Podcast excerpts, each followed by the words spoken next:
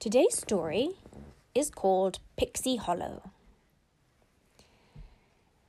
So, once there used to live a little fairy called Lilliput in the garden of two children and their parents. It had been many months since the kids had been out in the garden. Because of strange weather, there had been a lot of snow and very strong winds. So the kids didn't go out in the garden much. It was very cold. It was very windy. And everything was covered in snow. So the kids didn't really go out much except stay in the front yard and make snowmen, because it was a little bit sunnier in the front yard than in the back garden. So after many months passed, since the kids had seen Lilliput, the fairy, in their backyard, they woke up one morning and they saw that the snow was melting. They could see just small patches of snow everywhere on the yard, on the green grass and on their play structure. And they thought, oh yay, looks like the weather's warming up. And they were quite excited to go out in the backyard. They had actually forgotten about Lilliput completely. And when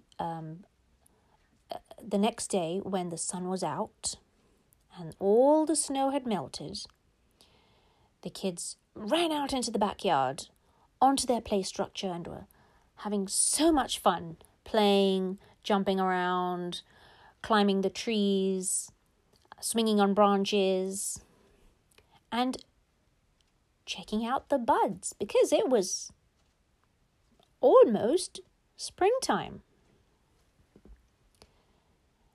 While they were walking towards the peach tree, they saw a little blue house on the wall, on the fence. And they said to each other, wait, didn't we see that last year? And the kids ran towards that little house. It was actually 2D. It was a painting on the fence.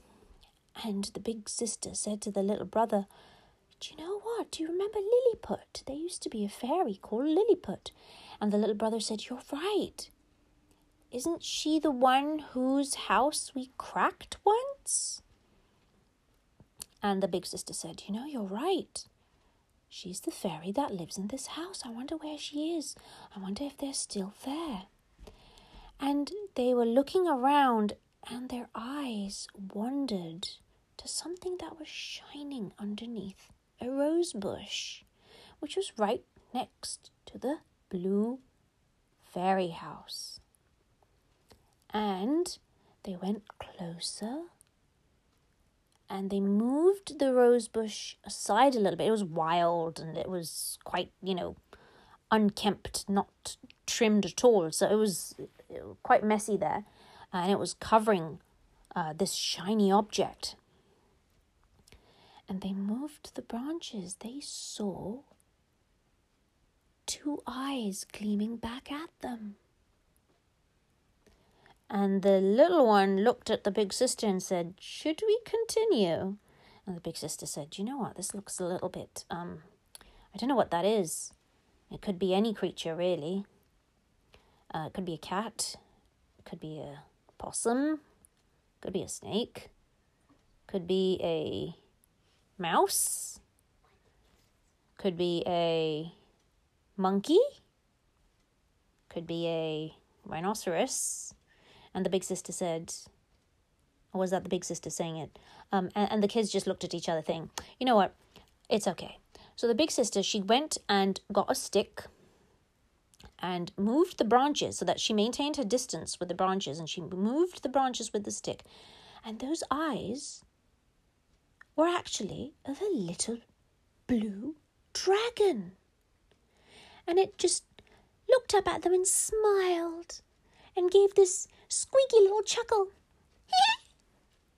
And both the kids just stood back going, "Oh, what kind of creature is this?" And then from behind, 2 more dragons came.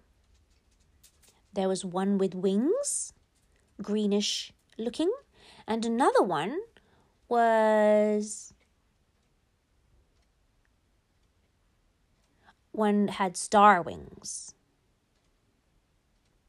Wings with stars. And its color was blue as well.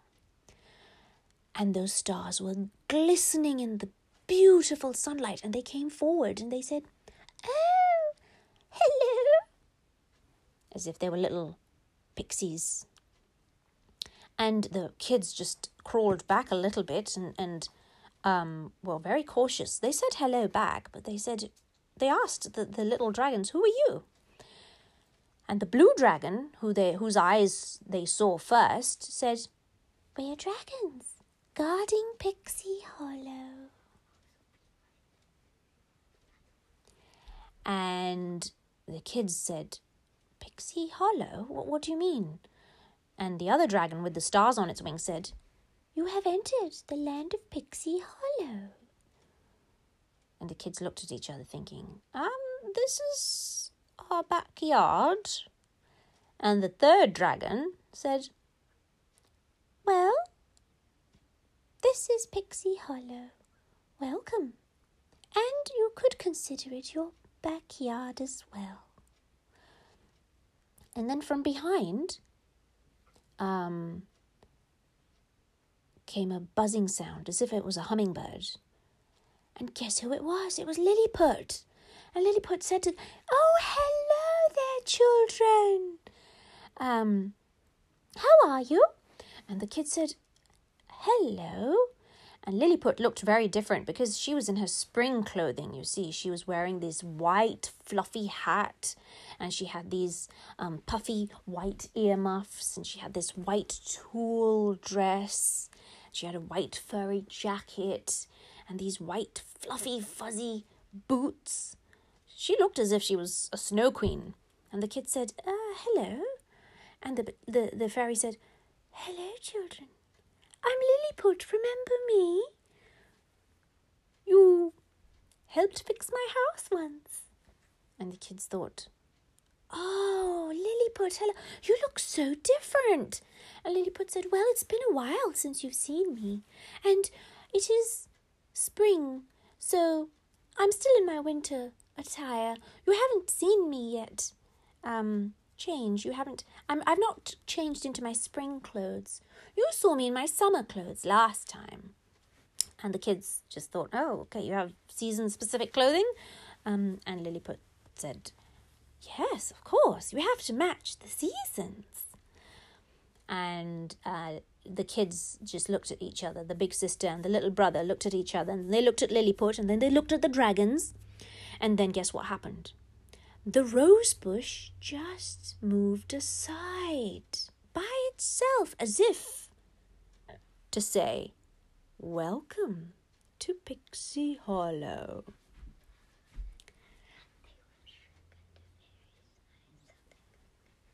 And then they saw houses. They saw a completely different world. They saw 5 houses.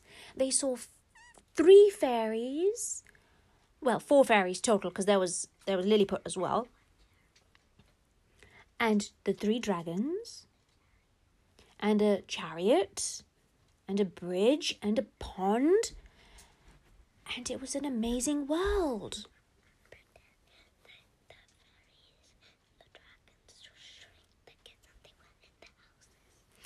And then, before you knew it, there was this white dust everywhere, as if there was some fog that was landing on the children.